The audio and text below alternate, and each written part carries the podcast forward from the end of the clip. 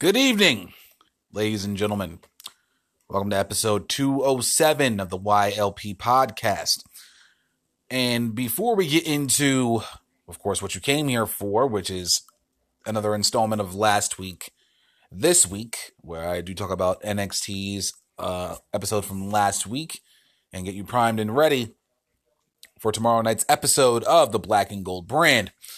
I want to give you an update on what has been going on with Shad Gaspard. I did say yesterday, uh, this was the top story I had for episode 206 um, from yesterday. If you haven't checked that episode out, please do check out that episode. Uh, you can check it out all different types of platforms, ambiguouspodcastsolutions.com, uh, anchor.fm slash Young Lions Perspective, uh, anchor.fm slash Special Addict Radio, and anywhere else you can find this podcast. I spoke about Shad Gaspard and what had happened to him yesterday. Him and his son were out in, I believe, uh, was Santa Monica. Uh, I want to confirm that it's been the safe side. Uh, actually, uh, Marina Del Rey Beach in Venice uh, Beach yesterday. My apologies. Um, and we spoke about what happened, uh, the situation with him and his son swimming. Um, both of them got caught in a rip current. Lifeguards came out. Gaspard instructed the uh, lifeguards to rescue his son first, and unfortunately, they were not able to um, get to him in time. Now, um, it has not been ruled out that he has perished as of yet, um, and we'll discuss it in a second. But um, we do what we do know right now is that um, they may they have not they have stopped the search for the time being, but that is not a definitive um to say that he has passed as of yet. And I pulled up this article from CNN.com. Normally, I do not talk about anything uh, outside of like you know the what I usually talk about in news, WrestlingInc.com, Heel by Nature, Mandatory.com slash WrestleZone, all those different sites. But uh, this was the most recent article that had come out, so I wanted to kind of do this as having a most recent article. But let's get into the article from CNN.com. Former WWE star Shad Gaspard is missing after he was swept out to sea while swimming. This is written by Alicia Lee, uh, literally about less than two hours ago. Former WWE star Shad Gaspard is missing after he was swept out to sea while swimming at a California beach, police said. Gaspard, 39, was at the newly reopened Marina del Rey Beach in Venice on Sunday. He was swimming about 50 yards from shore, Los Angeles police said. Quote, when last seen by the lifeguard, a wave had crashed over Mr. Shad Gaspard and he was swept out to sea, the department said.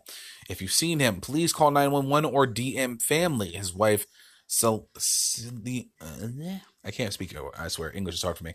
Siliana Gaspard said on her Instagram account. The same message appeared on the wrestler's Instagram. One of the photos showed Gaspard in a swimsuit standing on the beach.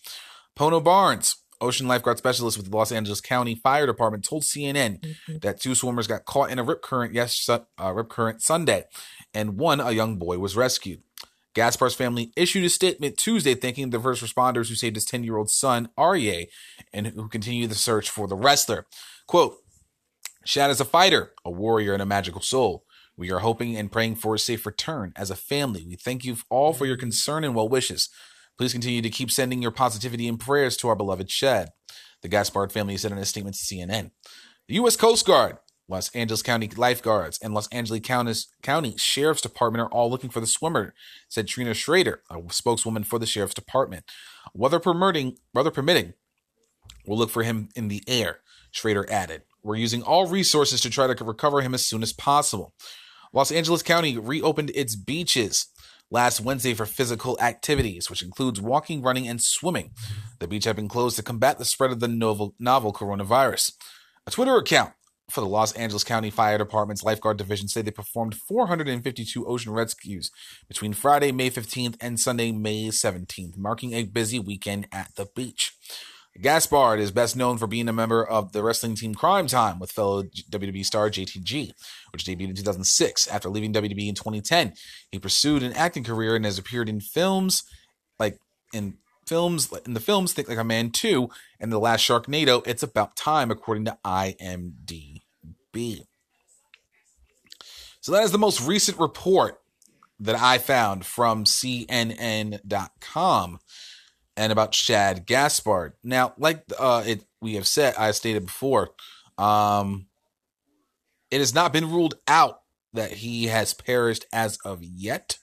Um, this is the most, like I said, uh, most recent report from um,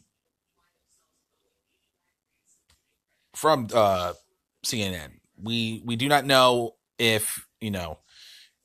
Again, we have not ruled. It has not been ruled out that has not been ruled that he is dead as of yet.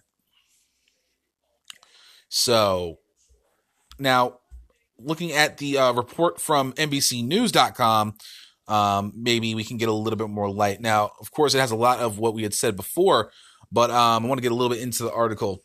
Now, from NBC News, um, the fire department said it received a call about two missing swimmers, one a 10 year old boy. The child was found and did not require treatment at a hospital. LA County lifeguard is leading the continuing search for the second swimmer, reported to be the adult father of the first patient, the fire department said in a release. A lifeguard racing to the water in hopes of pulling the pair to safety. He was going to try to rescue both, LA LA County Fire Department lifeguard section chief Ken Haskett said. But the father, in his last few words, said, Save my son. Gaspard pushed his son to the lifeguard before he got pushed back down under a wave, and that's the last he's been seen. After failing to find him Sunday, rescuers with expertise in underwater operations used sonar to continue their desperate search on Monday. But Haskett told NBC News that the hopes of finding the missing swimmer are alive are fading by the moment. It is it's a very, very narrow chance of that happening, he told NBC News. Gaspard's wife, of course, Siliana Gaspard, posted on an Instagram story asking for help in finding her husband. She uh, shared a post calling Gaspard a fire with a magical soul. A fighter with a magical soul, my apologies. We are hoping, praying for a safe return. As a family, we thank you all for your concern and well wishes. Please continue to sending your positivity, positivity and prayers to our beloved Shad.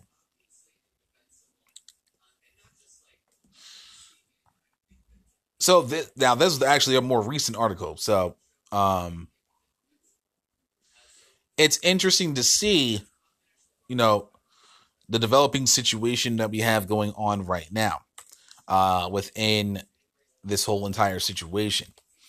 Um, like I said before, we there it has not been ruled uh, a death as of yet. They're still in the search for Mr. Gaspard, and we here at the Young Lions Perspective, the YLP podcast, um, do hope for his safety. Um, we do hope that he is found, and that hopefully, you know, he is able to be found and get back to health as soon as possible. Um, it is a very dire situation right now, given the fact that of, of what's been going on, especially since, um, you know, something like this just came out of nowhere and really just, you know, just happened. I mean, it's just a father and son swimming, and you know,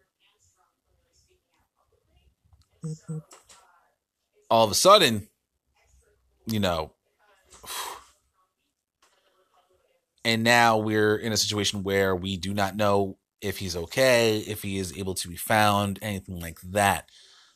It is a very, very rough situation. And like I stated, any news I do find, um, I will be able to discuss on Friday, since I uh, do not do another podcast uh, until then, um, if anything comes out, I will probably do something maybe on an IG live video or something like that. I'll keep you guys as posted as much as possible.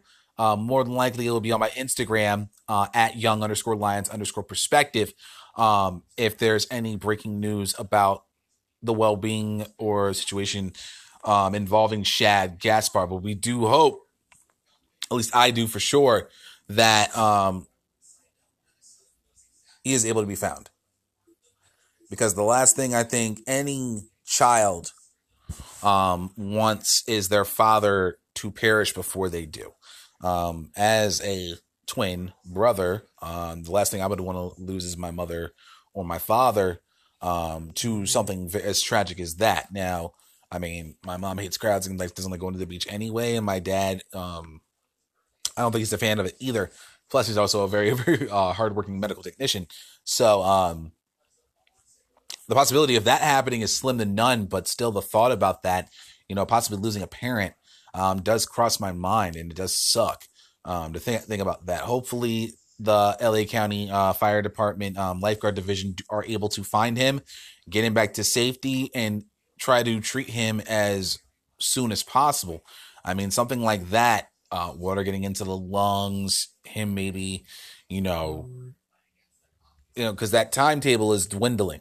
The time is, you know, it's like like I said on the uh, article in CNN. It's a very, it's now the window is slowly closing, and the last thing you would want is for that window to close, and him not being able to be found and pretty much found at the bottom of the sea dead. Um, we're not going to think like that because that is not us. Um, we are going to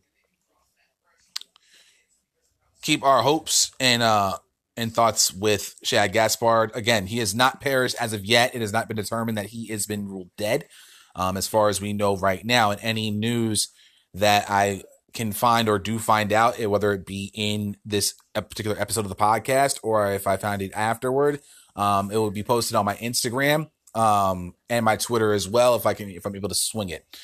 But do keep this in mind, you know. I mean, especially when beaches are opening, um, a lot of people are, you know, like they said, it's 452 ocean rescues alone just from this past weekend. So they were a very busy team. Uh, that was just in Venice Beach alone. So as as and especially with Memorial Day weekend coming up, I know a lot of people are going to be going to the beaches. Uh, as far as I know, um, I think in New York, I think they're trying to get the beaches open, um, but they're really getting a little wonky with what they're trying to do. Um, with not wearing mask on the sand or the water. If you're not in there, you're wearing a mask outside. Um, in Florida, I know it's just wide open. I know South Carolina is kind of the same way. Texas, I'm sure, will be the same way. But hopefully, this kind of sheds a light on you know water safety out there and making sure that you are you know as safe as possible when you're out there at the beach. Um again this is a very very up you know concerns concerning situation for all those involved and for all of us who are fans of crime time like myself back in the early 2000 back in the mid 2000s so as of right now he has not been ruled dead. Um, they are still in the search for him, um, as far as we know. And like I said, any news that I do find, whether it be in the you know the recording of this episode or whether it be after, I will easily put up on my Instagram and if I can swing it as well on my Twitter. Um, but that's the latest on what's been what's going on with Shad Gaspard after the um, him and his son being swept up by a rip current, and uh, hopefully they are able to find him get him to safety, get him the treatment he needs, and he can get a full recovery so he can continue to live on in magnificence. With that being said, ladies and gentlemen, this is episode 207 of the YLP podcast. And with that being said, let us begin.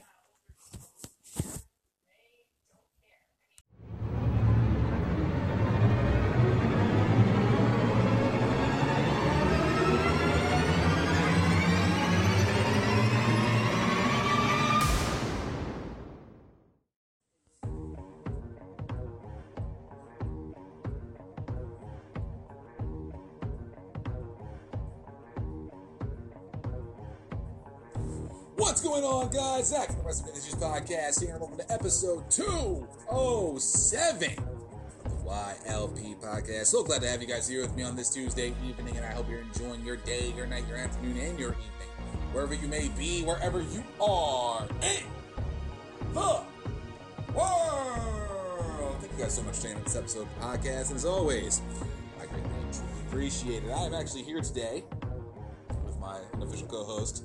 Miss Marley, and uh, she wanted me to get this out of the way because she's up my ass for the last 10 minutes.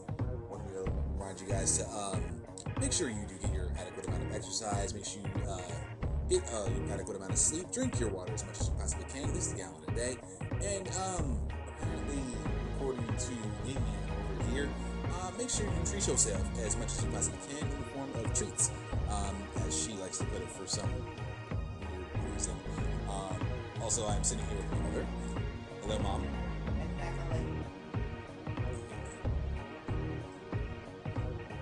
Yeah, yeah, she's just sitting here, just doing whatever she does as mom as my mother. Um, but yes, it is Tuesday, and And that means another installment of last week, this week, where I, I talk about last week's episode of NXT and get you primed and ready for tomorrow night's episode of the Black and Gold brand. Dare I say, I was not expecting what we got. Now, I already was told spoilers of certain things. Now, as y'all know, I do usually watch NXT the day of me recording of said episode of last week this week. That's not because I, you know, I'm just a lazy some bitch that just likes to chill on the weekend and enjoy himself and just watch, you know, reruns of every college football game known to man. Or whatever it is that I do. I like to do it day of because it stays fresh on my mind and I can kind of pick uh, from, you know, certain things a little bit easier in order to, you know, keep it as fresh as humanly possible. Excuse me. But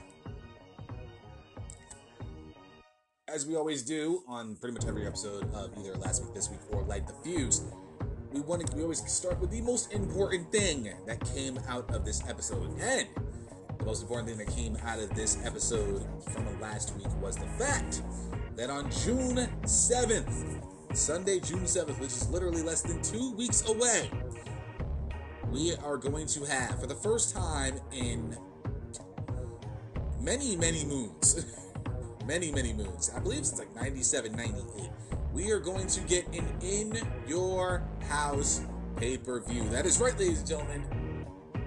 Last week actually marked, actually last Thursday, um, marked the 25th anniversary of the very first In Your House pay per view. Now, Triple H and Shawn Michaels were backstage in the production area to inform us that William Regal could not make it uh, uh, last week. Um, but the announcement was set for tonight and it needed to be made, so they were here to give it. Uh, Triple uh, Shawn Michaels replied, "Hopefully this goes better than your 25th anniversary celebration that they had a couple weeks ago on SmackDown." Before you mention that, of course, like I said, last Thursday marked the 25th anniversary of the very first WWE In Your House pay-per-view, and Road Dogg just happened to show up out of nowhere. Hearing him say "In Your House," now he had a match on the event on that particular event to uh, Razor Ramon. Uh, HBK had a match against Jeff Jarrett. Now, then Shawn asked Triple H, "Didn't you have a match card?" He says he doesn't recall because he lost. But that's beside the point. What's important now is that the 25th anniversary of In Your House is coming. A lot of people are stuck spending time in their houses. So it all makes sense that right now, NXT does something about that. So on June 7th, it will be NXT TakeOver in your house. The brand that delivers once that delivers will deliver once again. And if you ain't down with that, they've got two words for you: pig crap. That that's what they actually said. If you didn't watch um, last week's episode of NXT. Um, that's what happened. Triple H got his face shoved in pig crap, and it was all in his beard. Then Triple H has the cameras cut away. But yes, less than two weeks from, well, uh, pretty much this Sunday, last this past Sunday, we're gonna get NXT Takeover in your house. So at least um, the June takeovers will continue on. I believe this will be the third year in a row that we do get a June takeover special leading up to, of course, uh, August. Usually will be SummerSlam weekend, which is what Triple H has described as their WrestleMania um, for SummerSlam weekend. So it is really cool to see that A, NXT were the ones who bring back In Your House, which is a honestly something that a good amount of people have been clamoring for for some time. Now, I'm sure in very quiet circles, this was a thing. Me personally, I love In Your House. I think In Your House is one of those pay per views where we got really, really solid matches. And one that usually always comes to my mind is the um the final four matchup. If I remember correctly, that was Austin, Vader, Undertaker, and Bret Hart from the Royal Rumble back in that January. Um, that would determine. I believe that was actually for to determine who would go on to some WrestleMania to fight for the WWE Championship. Um, this is a really big deal, and it's kind of funny how, and we're gonna keep saying this more and more as more and more things like this come up. How does NXT bring back in your house? But somehow, some way, WWE doesn't even bother to even bring back freaking Bash at the Beach or Halloween Havoc. they literally have all of these wonderful, wonderful um, pay per view names that um, you know we could have had Super Brawl, um, sold out. Starcade was is one that fans have been clamoring for, and it has literally been nothing more than just a stadium TV special, which is bullshit because Starcade is literally one of my favorite uh, pay per views ever. Um, especially when I was a kid watching WCW back in the day when I only had one hour to do it because someone had to go to school in the morning. Yeah. Um, but this is a really big deal.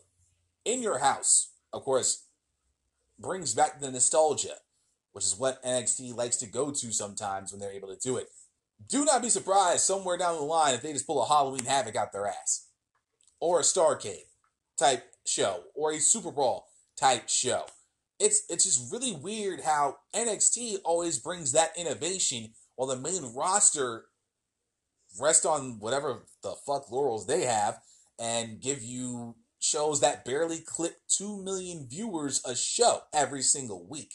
It's kind of embarrassing, honestly, if you think about it. If I'm Vince McMahon and I hear that NXT TakeOver is doing in your house, something that I created, something that I brought together, I would feel some type of way about that. But then again, Vince McMahon is about 78 million years old, senile as fuck, doesn't know his uh, hand from his butt cheeks, and um, just gives you absolutely nothing because for some reason, somewhere down the line, Drew McIntyre and Jinder Mahal are probably going to fight for the WWE Championship, and I will, ex- you know, excessively vomit all over the place. And even my dog, hearing me say about Jinder Mahal, is um, for for just one second almost looked like she was about to leave the chat. But that's a really big deal. It's a really cool thing, and a lot of people who watch the WWE Network know all about in your house specials. They've really brought out the best in that every single month before um, name pay per views were a thing. So, yes, NXT Takeover in your house will be taking place on June Sunday, Sunday of all times, Sunday, June seventh, live on the WWE Network. Make sure you get it, get it now, because then you'll be able to watch it free, and free is good, right, Molly? Free is good. Yes, free everything is good. I know. Yes, you want pets. I know. You want pets and belly rubs and loves. And everyone just loves you. They love you. Wrestle Addict Radio loves you. The people love you. Patreon chat loves you. They think you're just so cute. Yes, they think you're just so adorable. I know. I know. Yeah, don't don't get egotistic now. No, no. What? I know you want to give me kisses right now, but not the time. It's not the time. We gotta do it. We got, we got, we got to put work in. All right. Okay.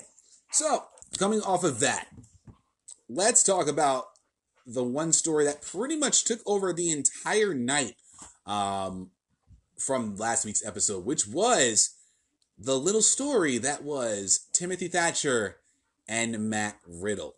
Now, they opened up the show with Matt Riddle and Timothy Thatcher taking on Imperium for the NXT Tag Team Championships. And a lot of people, um, including myself, I'm assuming, you know, we're definitely really interested in this matchup because I did not see the swerve coming. I really thought that Imperium, um, I didn't know that, that they were actually going to take the championships. Um, now, again, I usually don't watch the shows and I usually try not to get spoilers just don't try to root for myself. But I was kind of curious as to what happened. One of the guys I work with was like, yo, certain things happen in the show. I'm like, okay, you know, spoilers aren't that bad. I'm not going to hurt myself. And yes, what ended that matchup was that Imperium, the team of Marcel Barthel and Fabian Aichner, are your new NXT Tag Team Champions. I'm not surprised by it one bit. What I was surprised about was the fact that Thatcher turned on Riddle. Um, during the matchup, um, Thatcher was trying to um, really goad Riddle into uh, getting the tag. And it looked as you know he was fighting with everything that he had, everything that everything he, every bit of strength he could muster, and he was able to get out of the reach of um, Barthel for just a moment. Barthel brought him back. Riddle then uh, monkey flips Barthel into Thatcher, which is a huge miscalculation. Um, Thatcher gets up with a grimace. It looked as if, you know, Riddle was about to get the tag. Thatcher just looks at him and he leaves Riddle to pretty much be all alone on his own, taking on Aichner and Barthel. You know, that was pretty much the last, you know, straw apparently for Mr. Thatcher. And he pretty much leaves. He leaves the, uh, goes up the ramp, walks to the back, and Imperium took advantage. Um, ooh, excuse me. It looked as if they were about to hit the Euro bomb on that. Riddle stops it, powers out, it hits the uh, bro to sleep. Um, on Aichner. uh, Barthel leaps into the final flash knee. Aichner escapes the bomb again by Riddle. Barthel gets the tag, spine buster by him, hit with a PK. They then reset everything, hit the Euro bomb, and that was what it took for Imperium to become the new NXT Tag Team Champions. Now, it is the worst possible time given the fact that Pete Dunne is overseas due to coronavirus, be damned. And now we have Imperium at the top of the mountain, and now we have somewhat of a rivalry between Thatcher and Riddle. This was the main one of the main stories, if not the main story, that carried the night. Going a little further on after the matchup, um, he gets asked, you know, why did he walk out on Riddle in the middle of their match? Riddle basically said all Riddle had to do was knock him out so I could tap him out. Instead, he wants to do game shows, kick off his flip flops, be all bro. I want to be a champion, but now with this hot mess, Riddle comes back there. That's what that was all about. Thatcher then shoves Riddle, Riddle shoves back, and then we got a brawl in the back. Referees and security stop the rush in and everything. So pretty much they were at odds at this point. Um, what Dunne thought was a solid choice for Riddle turned out to be a new rival for Matt Riddle. We then go on later on in the night. We saw a backstage uh, interview with Matt Riddle. Uh, we see the bro finishing up a video call with William Regal saying he's very thankful and happy. Uh, he was asked what have to say, and he got a match for himself to go up against Timothy Thatcher later on that night. Uh, he says, unlike Stallion Pete, Thatcher's just a stupid bat. Thatcher blindsides Riddle. Referee hurries back over to tell Thatcher to back off. He uses a spare television screen and smashes it upside the head of Matt Riddle. Now, I've never been hit upside the head with a television before, but I assume that it hurt like fucking hell. Um, Thatcher then says he'll see Riddle later on tonight, but possibly, you know, that may not be the case. We then get into the main, which and this match actually ended up being the main event of the night. And this match was literally, if you love graps, if you love technical, if you love technical wrestling, if you love just holds, uh, just very, very technical shit, this was your kind of match. Um, this was very, very. And now, for those of you who have never seen a Timothy Thatcher match or a Matt Riddle match or a Timothy Thatcher versus Matt Riddle match, um, dare I say, A, watch something of this. Uh, B, um, they have, and Beth Phoenix said it very well. Um, they had fought uh, on the independent scene internationally pri- many, many times before they even made it to both made it to NXT at the same time. So I thought this was really cool um, for these two to get some shine, and these two literally beat the living hell out of each other. This was my kind of match.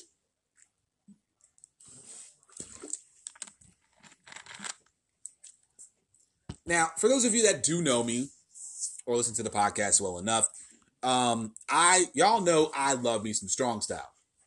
I love me some technical wrestling. I love the whole adding MMA aspect into it.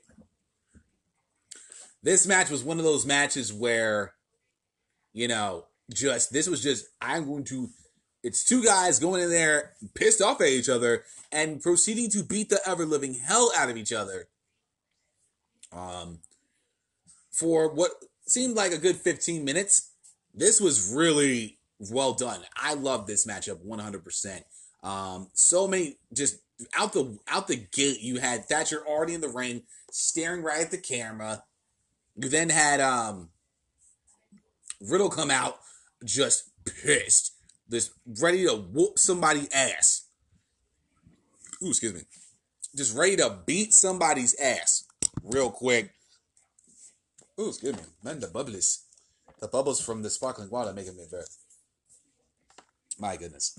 Um, yeah, they literally just beat the hell out of each other. Like I said, this was this is my kind of matchup.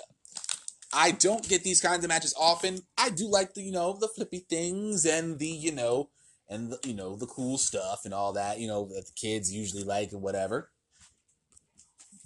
But for my money, Daddy loves him some strong style. Daddy loves some technical stuff. Daddy loves Fujiwara arm bars. And I loves me the fact that these two work so damn well together. Again, they face each other on many occasions. So the chemistry is already there. They've already laid that groundwork. WXW, Progress, all that stuff. If you've seen one Thatcher Thatcher Riddle match, it's not to say you've seen them all, but they've both beaten the living hell out of each other, and they definitely did what they had to do early on. You know, getting in, going, getting into clinching, ground and pound, you know, fighting for position. You know, of course, Riddle was MMA background. For those of you who don't know, Riddle used to be in the UFC before he became an actual professional wrestler, which I thought was very is a very cool thing. And I actually liked Riddle in, in UFC. I thought he got a bad rap, um, unfortunately released. But hey, bees what it bees. Now he's having a budding career in uh, in the WWE, so you can't be knocking knock dude with that. Um, half Nelsons, double wrist locks. Um, I mean, they really gave you a strong style technical type matchup. Um, of course, the nice little Germans, you know, wrist locks, and you know, it was just really, really, it, it really made me just like giddy with with happiness as like you know, I felt like a kid again. I mean, in the end, though, Matt Riddle did get the victory. Um, while Thatcher had him in a knee bar, um, Thatcher hammered the uh, with kicks in the free leg. They start rolling around a little bit. Riddle handles Thatcher where he can. Um, Thatcher starts booting him and kicking Riddle in return, but Riddle somehow powers up and was able to have enough power to get the cover on Thatcher to get the three count and the victory. Thatcher couldn't believe it. Riddle outsmarted him, and he was just. It was shocking. It was a really shocking victory. Um, Thatcher felt some type of way about it, of course, um, due to the fact that, well, he just lost and shit. Um, so that's never fun for him. But uh, he clobbers Riddle, rams his arm right into the buckles, armbreaker DDT that he calls divorce court, which I thought was absolutely fucking hilarious, right into the Fujiwara armbar. Uh, he lets him go, only to clamp on Ace again. Riddle screaming in pain, tapping out, Thatcher, Thatcher glaring into the camera. And now maybe Dunne possibly regrets choosing Timothy Thatcher as a backup to him. I do expect, though, somewhere down the line, that we're going to be getting, you know, we're going to be getting possibly somewhere down the line, um, Dunne versus Thatcher. Um, I would love to see this again. I would love to see this again. Um, like I said, the, the, main event was great. That was a great main event. Um, Riddle getting a very quick, vic- uh, interesting victory. Um, I can't wait to see this again. Would I expect Dunne to actually be in the building for Thatcher Riddle too. Um, I would love to see it. I would love to have seen it. Now, me personally, with the entirety of the situation, going back to Imperium becoming the tag team champions, it was only now before uh, NXT UK, every everything had to shut down for pan, but do, coronavirus be damned. Um, it looked as if Imperium were primed and ready to become the NXT UK tag team champions. yeah. So, and uh, I believe at the time, as, as far as I know now, Gallus is still your NXT UK tag team champions right now. So it looked as if Imperium and Gallus were going to take on one another, given the fact that uh, Coffey and Walter had already faced each other uh, once prior to. So it would only make sense that you would have Imperium then take the titles away from uh, Mark Coffey and Wolfgang. Um, it would make all the sense in the world for that to actually happen. Uh, so this, I guess, is a, a kind of a um, a kind of a compensation, like a, a, little bit of a prize. You know, say, "Hey, I know NXT UK is kind of down right now, but what we're gonna do is um, we're actually going to um, give you the NXT Tag Team Championships instead and let you run with them for the time being. And honestly, I'm not mad at it one bit because now, not only do you have Imperium, you have the Undisputed Era, you now have, um, you know, I forget, damn, I forget that name already. Indus Sher um, from Stokely Hathaway. Hopefully, Dunne comes back into the fold and we get Riddle and Dunne again.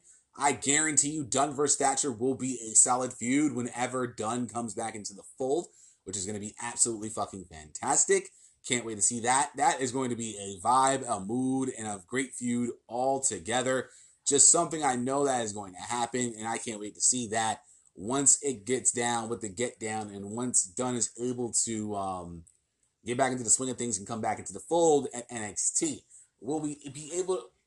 Is it going to happen anytime soon? I don't know. I'm not exactly sure, but um, maybe we'll we may have a we may have uh, Imperium defend the championships uh, within a couple of weeks. Um, we're not exactly I'm not exactly sure as of yet. We do have about we have of course tomorrow night um, next Wednesday, and I believe, if I'm looking at my calendar correctly, one more episode. So we do have three episodes to build on in terms of who could be the next uh, contend top contenders for the NXT Tag Team Championships. Moving over to Dinner with the Garganos, and I think that's actually a pretty cool show. Pretty cool show. I would like to watch uh, for 30 minutes and all that good stuff. But they were having a nice little dinner, nice little din din. Um, I believe chicken was. I don't know if chicken was on the menu for this one. I'm, I'm sure it was pasta or some shit. I was trying. I was honestly trying to look at the plate um, to see what they had. But um, of course, weeks ago, Johnny and Candice realized what they had to do to fix NXT, and now look at us. Candice, you stopped the mud hole into a freaking ninja, Kacy Catanzaro. I took out the seven foot eight, 385 Dijakovic. Uh, they watched, of course, they're watching replays of their matches, showing off, you know, the chop block, you know, just being all types of egotistical and all that stuff. But one name that Gargano stated in this promo kind of kind of interested me. You know, if the, he said if that colossal goof took Keith Lee to the limit, what does that say about Keith Lee? I think it just says it says Keith is just another flavor of the month. But and then, it, and then what I love is that they actually went back to that black and white distorted uh, camera angle that they had. If you say my name, there will be consequences. If you stick your nose in the business of a Garganos, you will find out that it is our way or none. And of course, Candice reminds Johnny, don't forget I had a match too. Like, of course not. Of course not. You had I had the best seat in the house, so five star classic, five stars. And then you go to Candice. But these undeserved rewards keep being dished out. Me and Yim got to go toe to toe with Charlotte Flair on the same night I was giving Kacy Catanzaro. Kacy's not a ninja, not a warrior. She's American though. What she really is, and then goes right that, to that distortion, is an example. This is what we will do to every undeserving imbecile. That is an example Mia should take heed of because time and time again, Mia has lost, yet she gets opportunity after opportunity. Why? Because she panders to fans? I refuse to be that pathetic. They don't deserve anything. Just look at the company Mia keeps. She's dating someone more concerned with everyone basking in his glory, and I love that they brought that realism out. Of course, Mia Yim and Keith Lee are a thing. They is dating. That is that is her boo thing. She's like a boo bang, stand by her side like her boo thing. what is an awful song, in my opinion, than being champion. Of course, I lived that life, rode that ride, and knows what it's like. The chants, the cheers, the adulation. Everyone loves you until they don't. The glory Keith wants doesn't exist. It's just a catchphrase to get fans on his side, but it doesn't last. And you're feeling empty, hopeless, and helpless. The fans are leeches that bleed you dry and then move on to the next. Keith may be the strong, biggest and strongest physically, but not mentally or emotionally. But the Johnny Gargano way is about giving people what they deserve. We want, of course, Candice wants to show Keith and Mia what glory really looks like, and then everyone will have to bask in that. So it looks as if Candice's rise towards the NXT Women's Championship is going to have to go through Mia Yim. And of course, Johnny Gargano now is going to be gunning for the NXT North American Champion.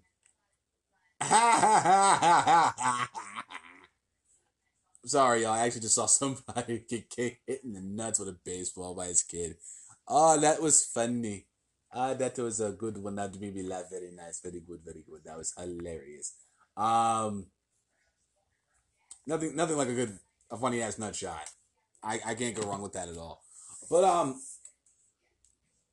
so now Candice is looking to get past Mia Yim, and it looks like Gargano is gunning for Keith Lee in the NXT North American Championship. Um, I'm all for this.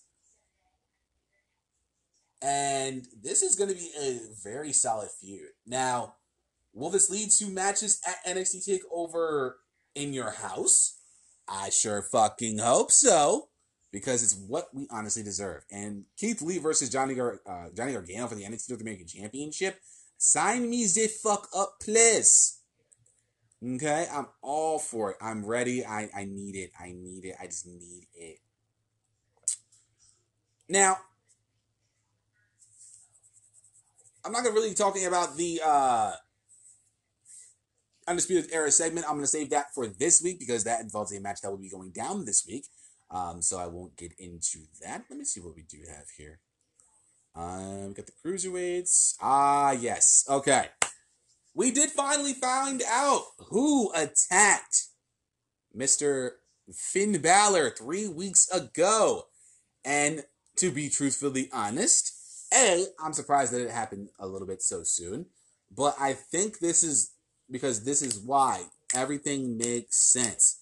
NXT TakeOver in your house is going to be going down in about three weeks. So why not make sure we start ramping up everything towards the 7th of June and getting ready for the pay-per-view? Smart, very smart. Because I was not, I was not expecting um, a takeover to happen in June.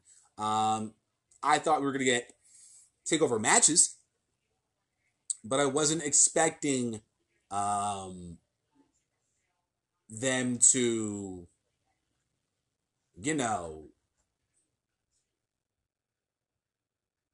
actually take it to, take it to there. And now, of course, Balor had some business to take care of in the form of Cameron Grimes one-on-one matchup, but we're not going to worry about that. What we're going to worry about though is the fact that Damian Priest was the man that attacked Balor three weeks ago. Now, Grimes did help, but Grimes, uh, Bal- not Balor, Priest did help Grimes get the biggest victory of his career. Hands down, Grimes will revel in that forever. I mean, you beat a former Universal Champion, a former NXT champion, one of the longest reigning champions of all time in NXT. So that is a feather on the cap that Grimes will hold over Balor forever. It beats what it beats. Just make sure you thank Damian Priest when you get the award, my dude. But so Balor towards the end of the matchup had somewhat of control. Uh, hits the PK on Grimes. Uh, he decks Damian, hits the sling blade on Grimes, throws Balor, uh, Grimes in the ring at the count of six, leaving Priest behind. But of course, that collapsible baton comes out, knocks Balor on the back of his knee, and it was just enough distraction for Grimes to hit the cave in and get the victory for Mr. Grimes.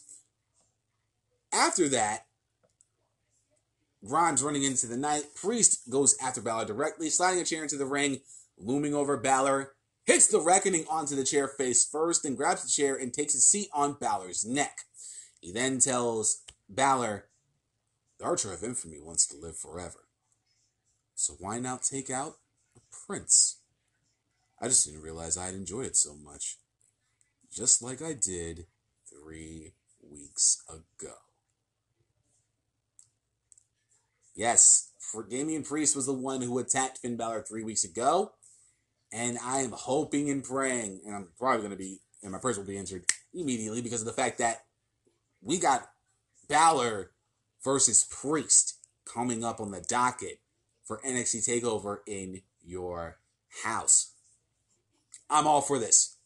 Um, I know Damian Priest coming off the loss to uh, Keith Lee for the uh, NXT North American Championship. It was perfect. It, I think it was a perfect way to get Priest into a big fucking match. Not only, I mean, you already got a high pro, you had a high profile match with a triple threat for the NXT North American Championship. You then had another high profile match in uh, going up against Keith Lee, unfortunately in a losing effort. Uh, and now you have you go after the Prince. You go after Mr. Balor.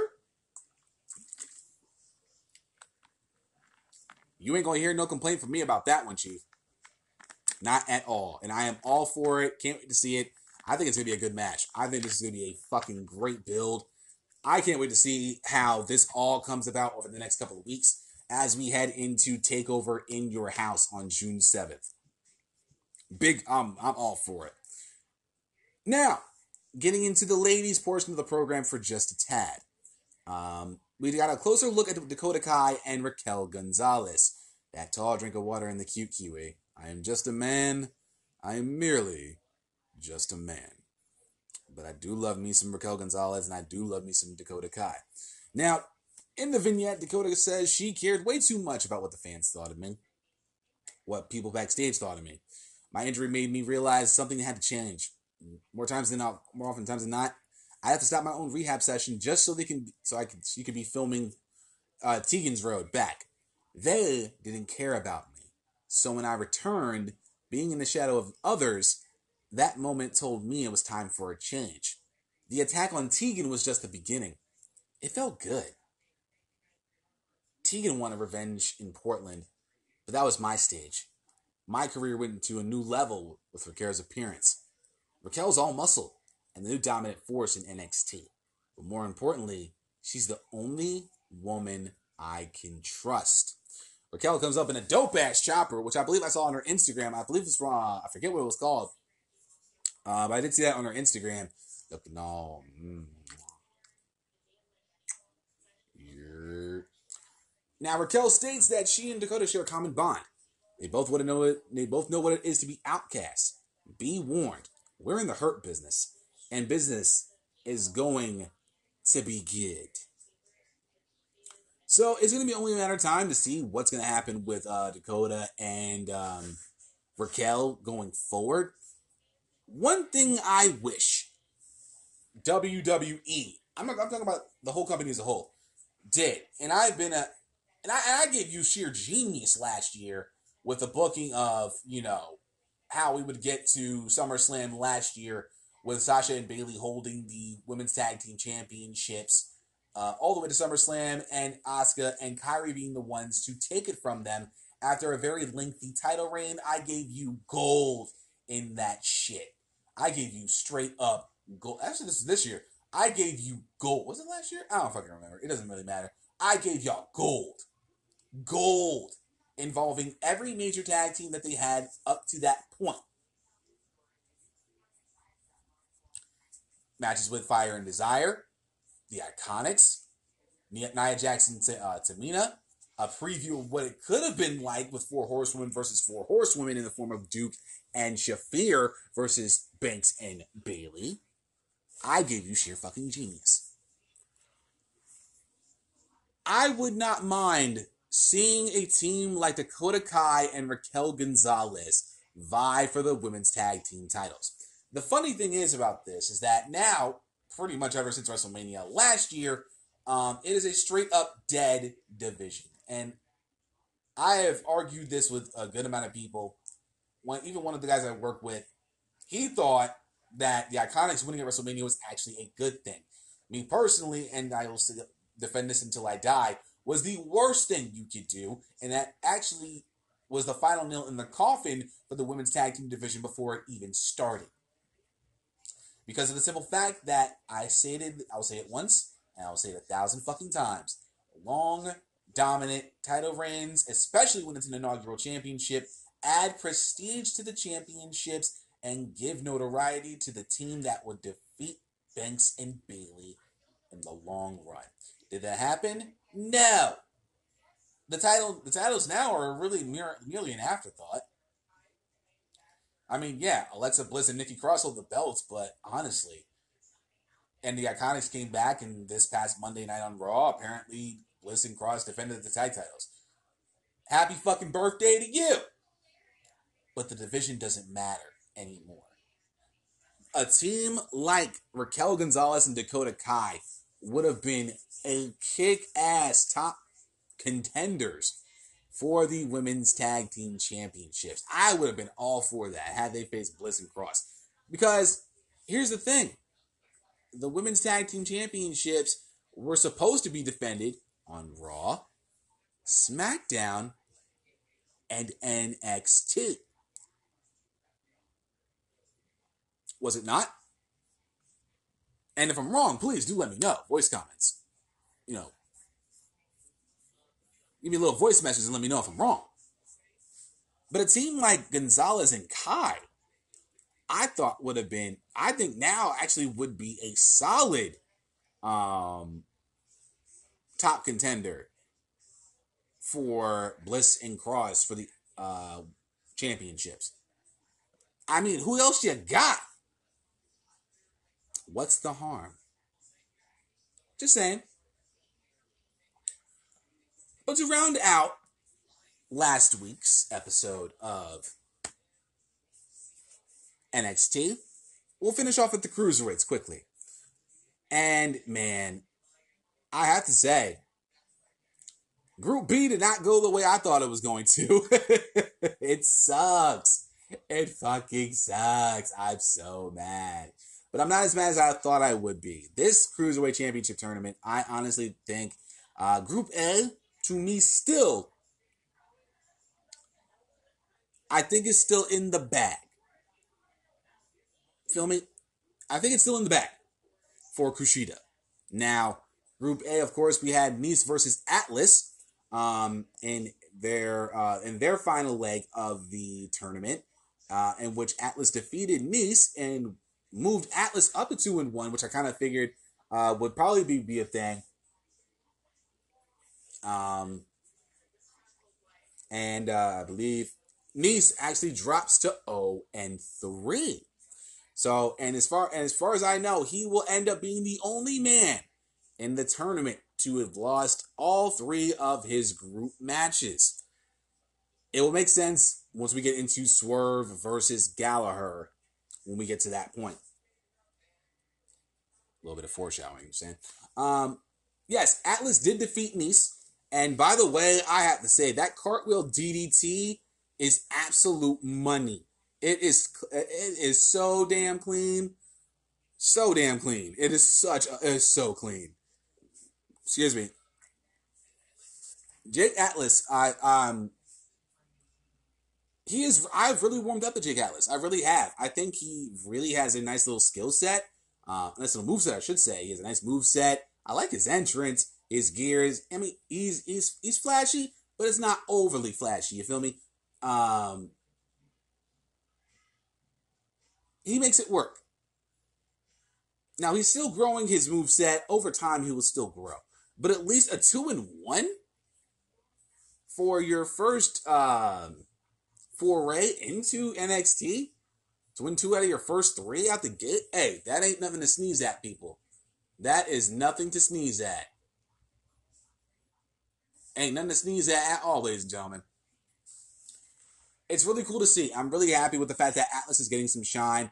I was really concerned about Atlas because, you know, we never really heard of him before. I had never really seen what he was made of, you know, but you know what? Hey, that's impressive. He impressed me thoroughly. I'm very happy with how he's done.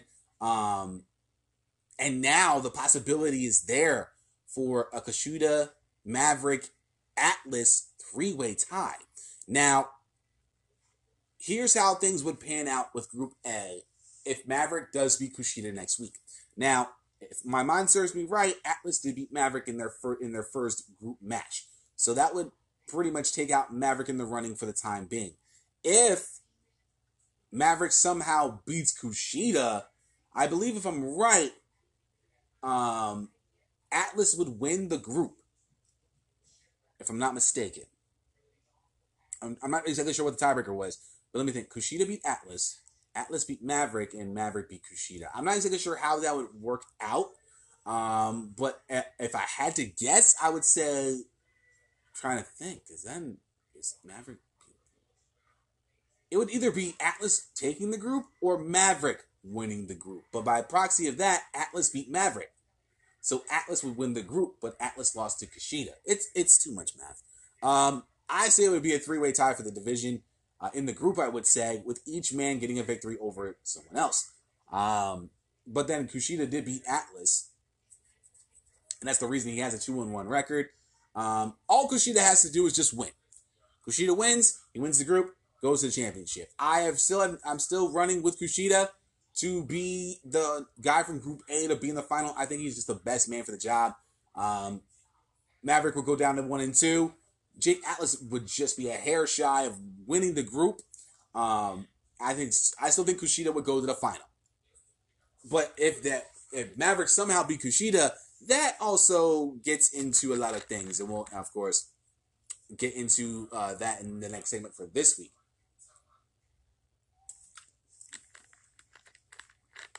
As far as Group B went, Swerve and Gallagher had their final matches, had their final leg of the uh, tournament. Now, if Swerve actually won, I believe that would have brought him up to two and one and would be literally in the driver's seat. Um, it would, yeah, it actually put him in the driver's seat to win the group. Um, unfortunately, Nese attacked Swerve prior to the match. He was making his way to the ring. Nese attacking Swerve, sending Swerve into the steel steps. Uh, apparently, um, Nese heard the words that uh, Swerve had said prior to his uh, his matchup. Basically, he was saying uh, it was asked about you know his match against Gallagher is a winner go home scenario and asked what will take for him to stay in this tournament. He said confidence. And I have a lot of it. The way I've been moving in the ring has been so smooth and innovative, I feel untouchable. Fantasma found that out real quick. Fantasma thought he was going to run through this division, but I stopped that. Now the task at hand is Gallagher. Well, we know how that's going to go. I'm not someone who isn't even going to get a single win. If he couldn't get a single win, he quit. He quit wrestling altogether. Of course, he excuses himself to go to protect the house. Swerve's house. So that's why Nese actually attacked Mr. Swerve himself. Nese felt some type of way about being winless in the tournament and told him, and after the attack, said, You'll never have this point through the Cruiserweight Championship. Gallagher is a bit confused by why Nese did this, but he's not going to complain because pretty much he has a hurt swerve to deal with. And in the end, of course, Gallagher did get the victory with a rolling elbow, it being too much for uh, Swerve to handle. Of course, he was fighting throughout the entire matchup, had the house call, thought he had the victory, only got a two count out of it. But it was but it was too much to handle from uh, Mr. Gallagher, and Gallagher moves up to one and two. Swerve drops to one and two, but of course Gallagher was already mathematically eliminated from the tournament now, Swerve is now mathematically eliminated from the tournament. And now with Group B, it's pretty damn simple. The winner of Tozawa versus El Hijo del Fantasma will go on to vie for the Cruiserweight Championship. I did have in the beginning Swerve versus Kushida for the championship. I thought that would have been a solid, good ass matchup, but sometimes it don't work in the way you want it to. Um, one half is still up there for me. Um, I'm thinking there might be doing a Fantasma Kushida final for the Cruiserweight Championship, and I wouldn't be mad at that at all. Um, because Fantasma has been doing well for himself. Tozawa actually has been has had a bit of a renaissance for this. And you know what? I'm not mad at it at all. I can't be mad at it. You know, it's really cool to see Fantasma get some shine. Atlas has gotten some shine. I am very proud of all these guys. Every single person in this tournament, besides me, the fact that he's 0 3, uh, kind of hurt my feelings a little bit. I figured everybody would at least get a victory in there, but somebody had to go 0 3 for the tournament. But at least Nese spoiled Swerve's chances of becoming cruiserweight champion. So Nese versus Swerve will be somewhere something we would see probably somewhere down the line after take oh probably either next week or the next week after that uh, on NXT TV. So that's what we got going on right now with the cruiserweights. But that, ladies and gentlemen, will conclude what happened last week. When we come back, we're gonna get you primed and ready for this week's episode of NXT, and there are at least uh, I'm looking at four matches at least on the card, including two cruiserweight matches that will determine who will go on to the finals of the interim cruiserweight championship tournament final. Uh, in a very huge ladies uh, women's division matchup, as well as a matchup that would be a little strange to some, but for one person, it's just another day in the park. Of course, get yourself a drink, walk your dog, receive relieve yourself from the facilities, and uh, come on back because then we'll be talking about what's going down this week. Stay tuned. We'll be right back.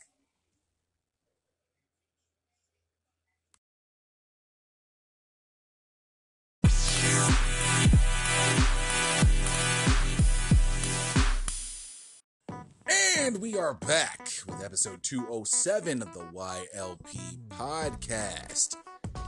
And now we get into this week's portion of the program, talking about what we got coming up for NXT tomorrow night. And we got a good amount of matches to uh, discuss before we uh, end today's episode.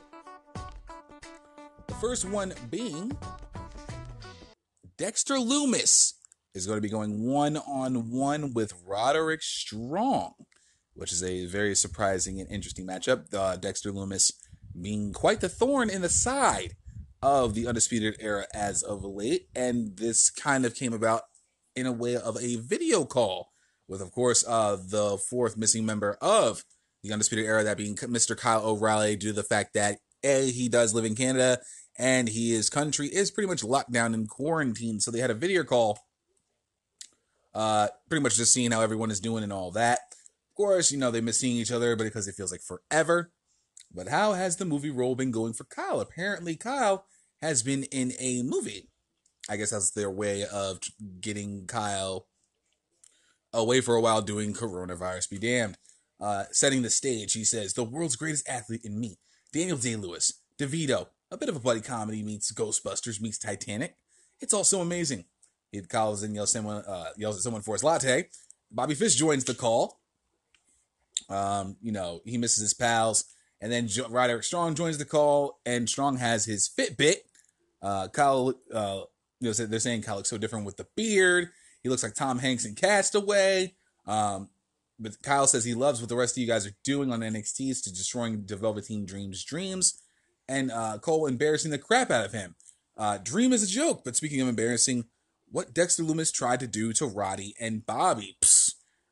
Who even is that guy? What's his problem? Someone needs to take care of that guy. Kyle gets an idea.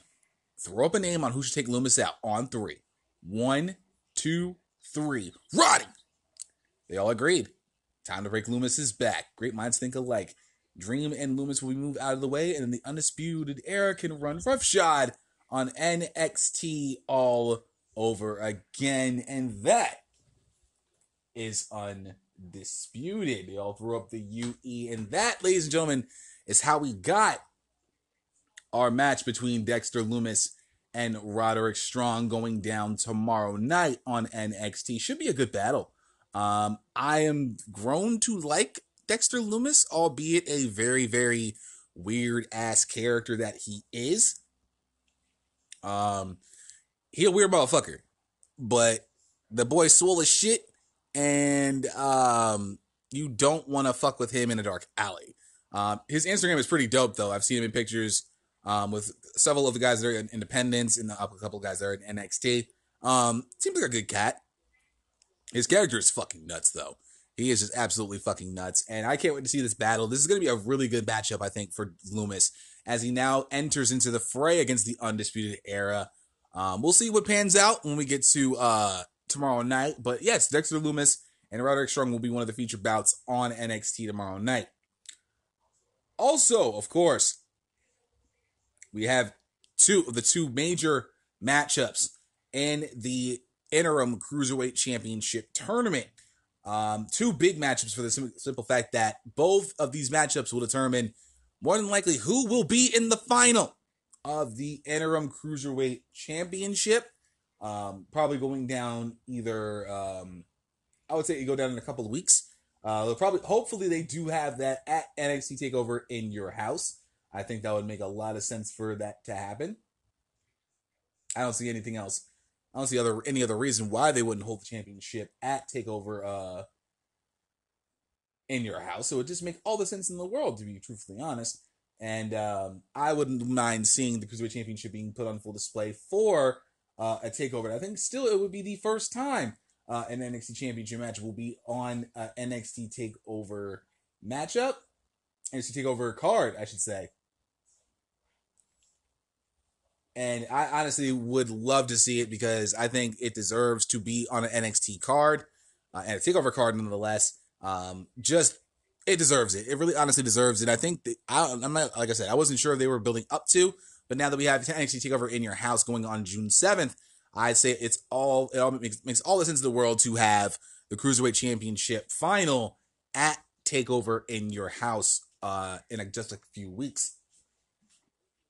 So we have Kushida, who's the who I'm still seeing as the perennial favorite for and um, mm, Impact Wrestling is on Pug. Um, competing for uh, the spot in Group A. Uh, we already know Jake Atlas is two and one at the moment, and if um, Drake Maverick gets the victory, it, com- it creates a really humongous tiebreaker to determine who would be in the final coming out of Group A. Uh, Kushida with a victory, of course, will be 3 and 0 and will easily have be on the fast track to the final, where he will wait for his opponent, and that would be decided as well this coming week. In the form of, of course, El Hijo de El Hijo del Fantasma taking on Akira Tozawa. It's pretty straightforward at this point. Win and you're in. And I've been impressed with both of these guys. Actually, I, have been very, very happy with both these guys' performances. Tozawa has had a bit of a renaissance as of late. Uh, Fantasma as well has had a, a seemingly uh, interesting uh, debut run so far, as has Jake Atlas in this tournament. Um, I wasn't sure what fan- they were going to do with Fantasma. Um, like I said, both guys are one and one right now. Winner will go to the final without question. It's very straightforward. Um, at this point, would I be interested to see a Fantasma Kushida final? I would.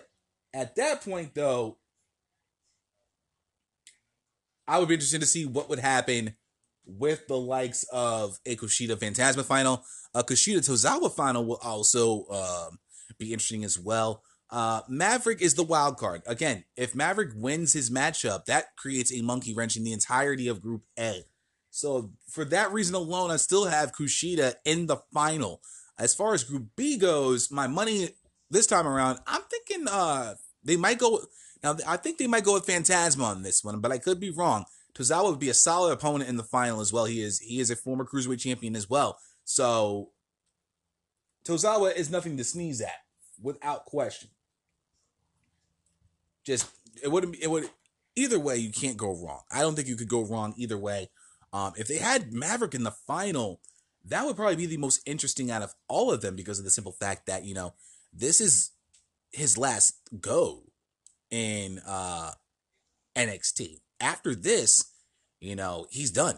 As far as we know, he's been released unless he wins the cruiserweight championship at Takeover in Your House.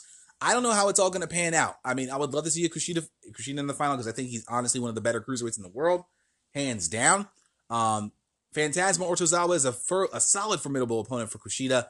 Um, either way, I think this is going to be a very big night for the cruiserweight division, given the fact that, you know, we're going to see two all out cruiserweight matches that will is that will be all out drag out battles because there's now spots in the line. A spot in the cruiserweight championship is on the line. This is the last two matches of the of the group stages of the tournament. Winners will move on to the cruiserweight final. If I have to choose, I'm to go with Kushida and Fantasma for this go. I think Fantasma's been heralded as one of the guys they're probably been looking at for a while now, and of course the vignettes and everything with that. Um, it wouldn't surprise me if it's the Kushida Fantasma final. And I think that final would be absolutely amazing, given the fact that what we've seen so far out of Fantasma and Kushida so far in this tournament. I have to say, I've been thoroughly impressed with all eight competitors, even Tony Nese, who had an 0 3 uh, go in the group stages. It, it made it, you know, it very exciting. Um, all the matches to my were to my liking. I have not been discouraged by any of the matches whatsoever. Of course, I a couple of matches last week. I would have loved to see a little go a little bit longer, but of course, time constraints and having uh, Charlotte and Mia Yim go at it. I think that would have made you know. I understand why they had the matches a little bit shorter than they normally would. I think with this go around, I think they will get at least ten, somewhere around the range of ten to fifteen minutes. They both deserve good timing. Um, I'm not exactly sure what will take the main event. Uh, I know there will be solid uh, middle of the card matchups. Um, I would probably say Maverick and Kushida will get higher billing because of the fact that it's Kushida. Maverick's possible last match in NXT, and maybe Tozawa and Fantasma may open up the night with a battle to determine who would be in Group B, since it's the more straightforward of the two.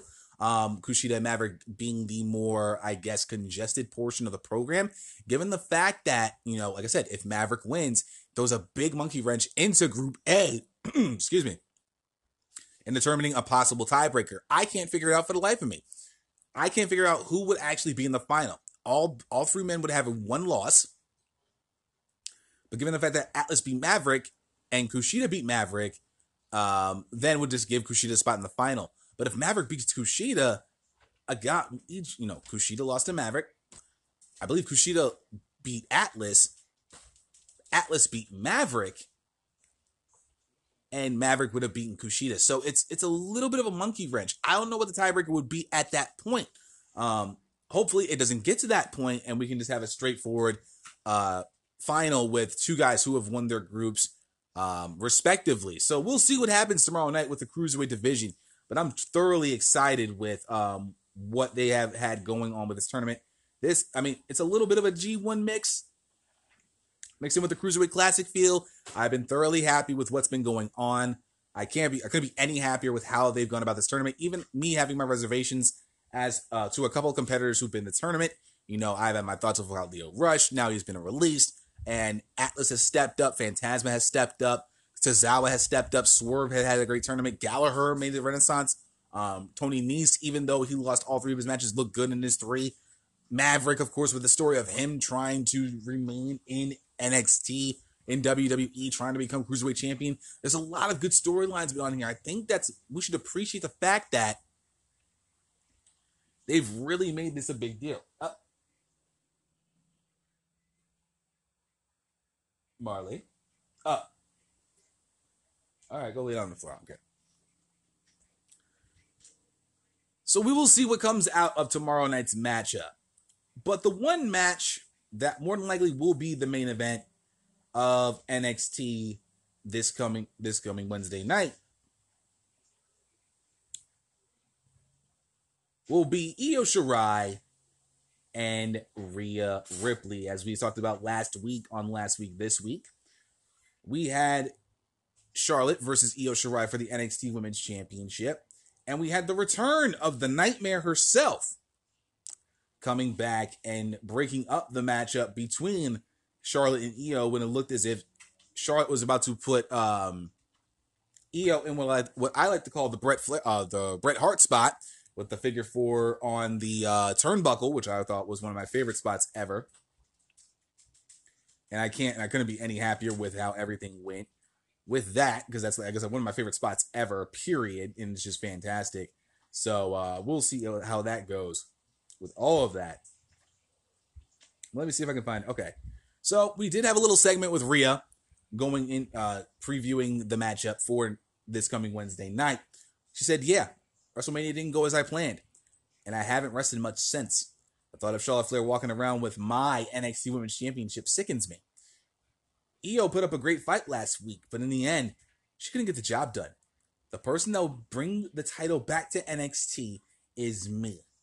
Even if I have to beat that into Io herself. I'm not done with Charlotte, but as a saying Charlotte's old man used to say goes, we've only just begun. That title belongs to me.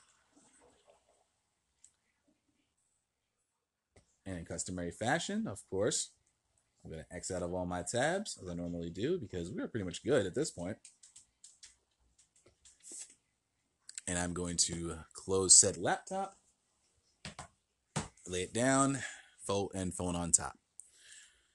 Now, Io and Rhea anywhere in the world would be a fire matchup. Now, me personally, this should have been the matchup we should have seen at NXT TakeOver Tampa for the NXT Women's Championship. I believe in my heart of hearts that, you know, had we not had to worry about work visa and coronavirus and Charlotte winning the fucking Royal Rumble because of such bullshit shenanigans, Rhea Io would have been the matchup for Takeover Tampa for the NXT Women's Championship, and I would have had no mat. I would have been mad about it whatsoever because I think it was the one matchup that needed to actually happen, given the fact that Bianca Belair is already now on the Monday Night Raw roster. But this leads to what I think will probably happen: the old tried and true. Charlotte coming out during the matchup, interfering in the matchup, causing a DQ and then William Regal turning it into a triple threat at NXT Takeover in your house for the NXT Women's Championship. Because honestly, Charlotte's title reign had transitional champion all over it. When we found out the news about Rhea Ripley pretty much um, having to go back to Australia due to the fact that she couldn't figure out her work visa. And of course, that's on her for not getting that taken care of prior to. But we now understand the reason why Rhea lost to Charlotte at WrestleMania for the title.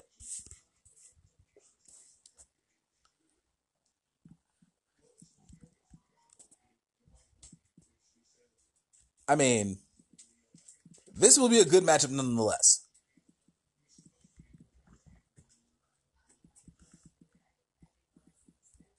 But me personally,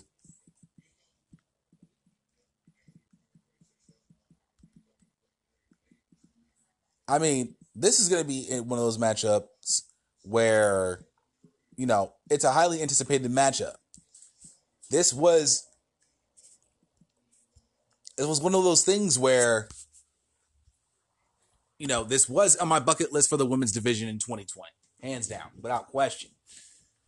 I would have just preferred it for the title between those two instead of having Charlotte in the mix, but given the fact that Rhea had a work visa situation, Rhea had to drop the title to Charlotte it bees what it be. So now Charlotte's in full transitional champion mode, and the only way we're gonna get the title off of Charlotte scot free is if we get Rhea or Io to take the title off of her.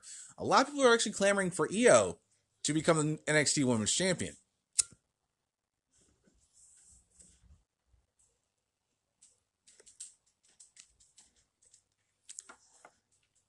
And I wouldn't be opposed to that. Personally, I would want to see Rhea get her championship back, given the fact that she had to lose it due to her work visa. Um, but Io as a heel champion and Rhea being the one chasing may not be the worst of ideas. Uh, like I said, a lot of people are clamoring for Io to become NXT Women's Champion. Um, I think the triple threat is imminent at this point. It just makes all the sense in the world. Given the fact that, you know, yeah, given the fact that Rhea's going after the title that she lost, Io pretty much is gunning for Charlotte now that she never really got a chance to get see her match through and Charlotte, of course, being the champion.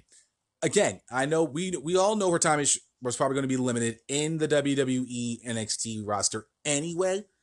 This is you know simply just to get her through and possibly get her back to the main roster. I'm saying as soon as possible. I'm sure they have plans for her, but again, the easiest way to get to take over in your house will be Charlotte attacking both ladies in an attempt to take them out take both of them out so that way she wouldn't have to defend the NXT Women's Championship. Regal makes the call for the triple threat, and in two weeks, and in two weeks' time, then we'll get the triple threat. Io or Rhea will win the championship. Charlotte will get a rematch, lose, and then she'll be sent back up to the main roster on her merry way, and we go back to status quo as usual. I have no doubt that this is going to be a solid matchup. If they see it all the way through, it would be considered just a pseudo number one contenders match. Me personally, I wouldn't have done this matchup. I wouldn't have done just Rhea versus Io. I understand they now have beef because you know Io feels like she got slighted and uh, screwed out of a possible chance to become NXT Women's Champion. Um, sees Rhea sees it a little differently, but I wouldn't want to consider this somewhat a number one contenders match. I would have never made, I would have never booked this matchup. I would have never done it. I get why they're doing it because it's just a way to get to the triple threat but just make it a triple threat. And then you can also have Io versus Io versus Rhea. At the same time, you know, you can then have, you know, Charlotte try to take them out regardless.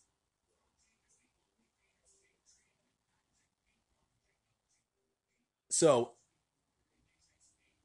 so at that point, then you already have everything in shape. You can have Charlotte Io part two try to do it like that, have Rhea screw over Charlotte, Io beat Charlotte, and you know, figure it out from there. But I don't see any reason why this should be kind of considered like a I just don't. I just don't. I just don't really know why. But uh, I mean, I'll run with it and just see what happens. But I have a strange feeling that they're gonna have Charlotte attack both Rhea and Io in an attempt to get them both out of the way, but they're going to make it a triple threat. We'll see. We'll see what happens once we get to that point. Other than that, y'all, that is going to conclude episode 207 of the YLP podcast, talking about last week, this week. And as always, in proper YLP fashion, we're going to close it out in proper fashion and get you ready for episode 208 of the YLP podcast. Stay tuned We'll be right back.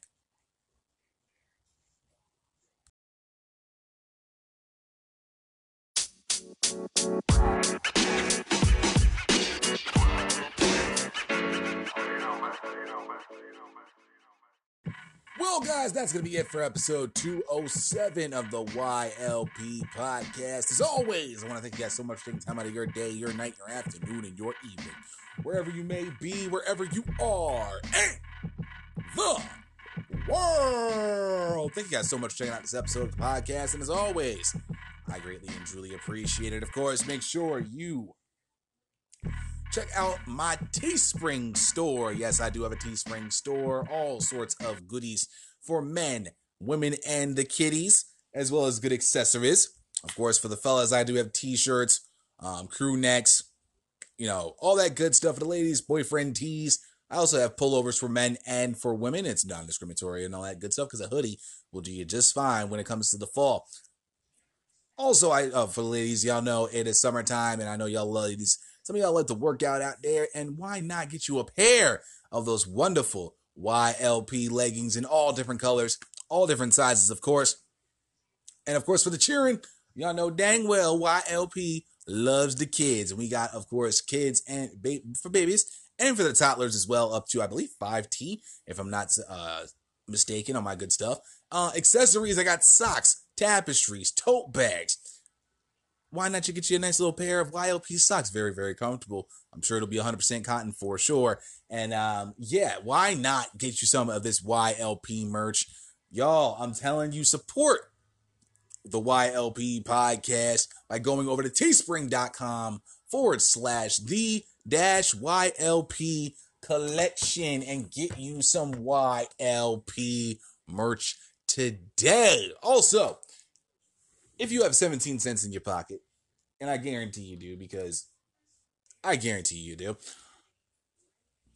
17 cents a day, equating to $5 a month, can get you to be a part of a very exclusive group chat where you can talk to myself, Kate Murphy, King Ricky Rose, and Will Shook of the Kings of the Rings podcast, Nate, and Mr. Fretz of the Game Changer podcast, as well as the one and only the Delight himself, Matt Chappelle of the Delight Show, as well as our other other squadron we have there in our exclusive group chat, as well as checking out exclusive shows you will not find on regular Wrestle Addict Radio programming. Shows like Love and War, The Secret Files, and Fretz's Fave 5.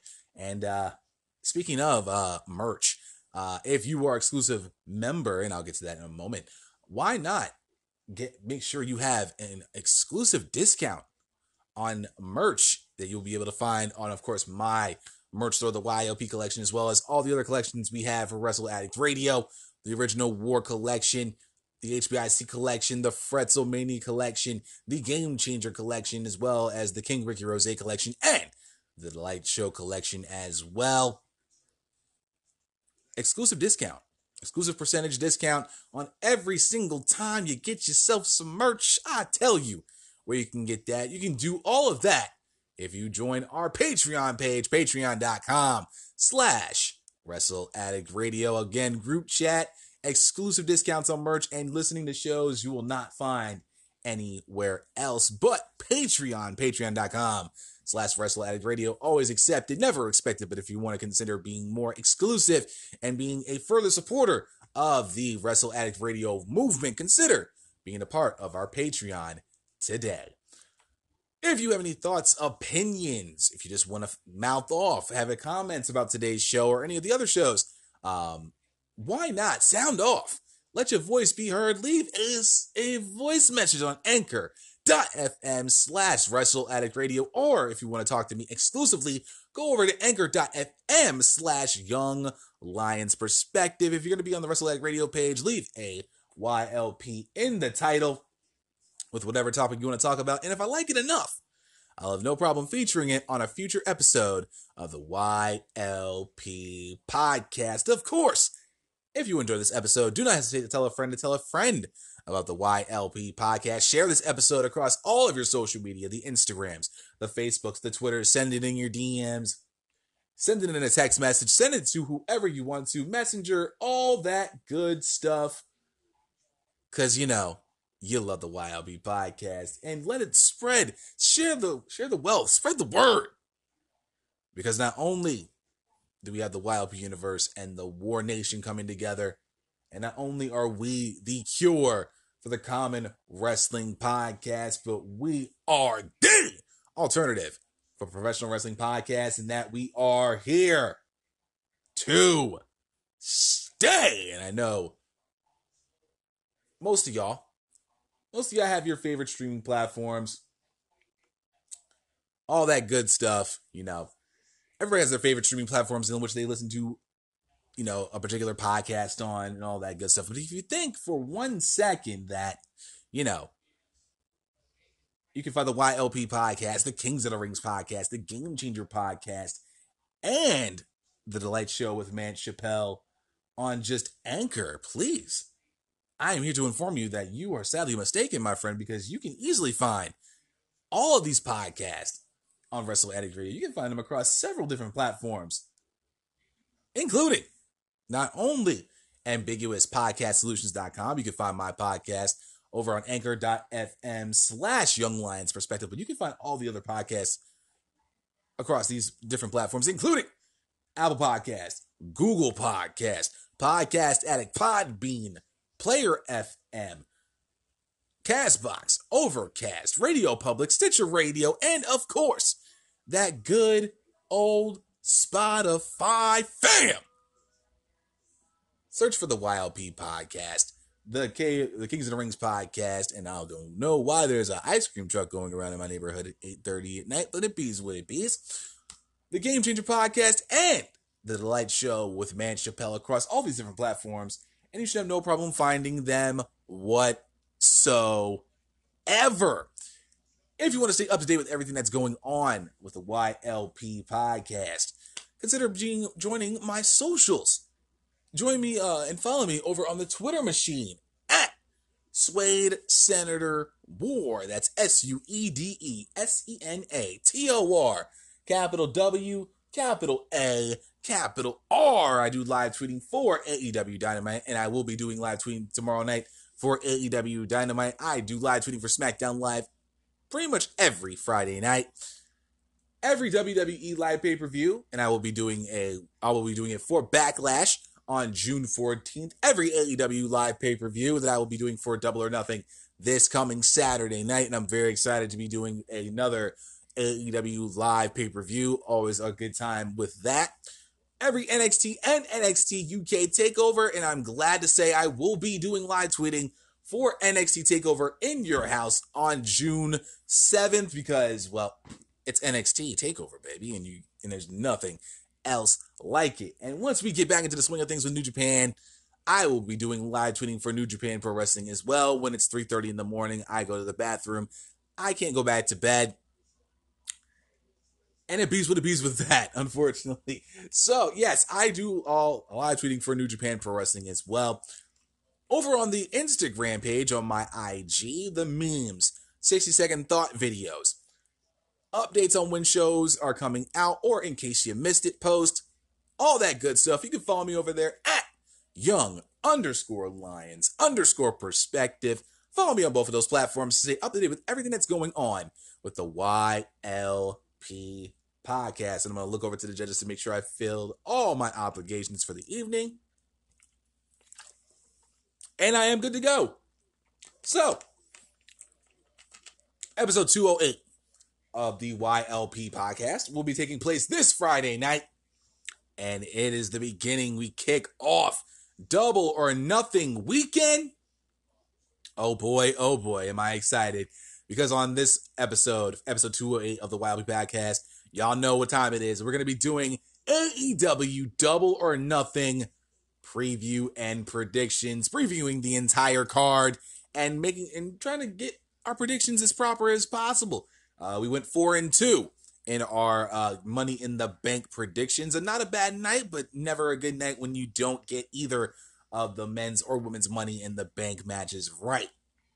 Never a good night in my book, but hopefully with this eight match card, that we know of so far. Hopefully, we can end the month on a over 500 record and go into the month of June looking pretty damn good to kick off the summer. I'm excited about it. It's one of my favorite. Again, with doing preview predictions episodes, I'm excited as well as another installment of Light the Fuse, where we'll be talking about tomorrow night's episode of AEW Dynamite. Always a good time, as well as a huge announcement this coming Thursday. Yes, there will be a coming announcement on Thursday, and uh, it does have to do with this coming weekend.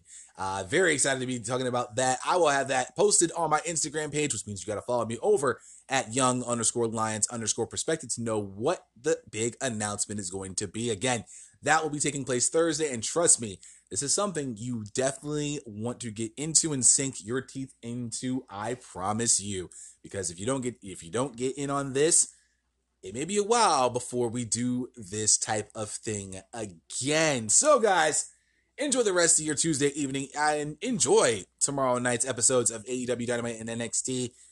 Get ready for the announcement on Thursday, and I'll see you right back here Friday night for episode 208 of the YLP podcast. See you.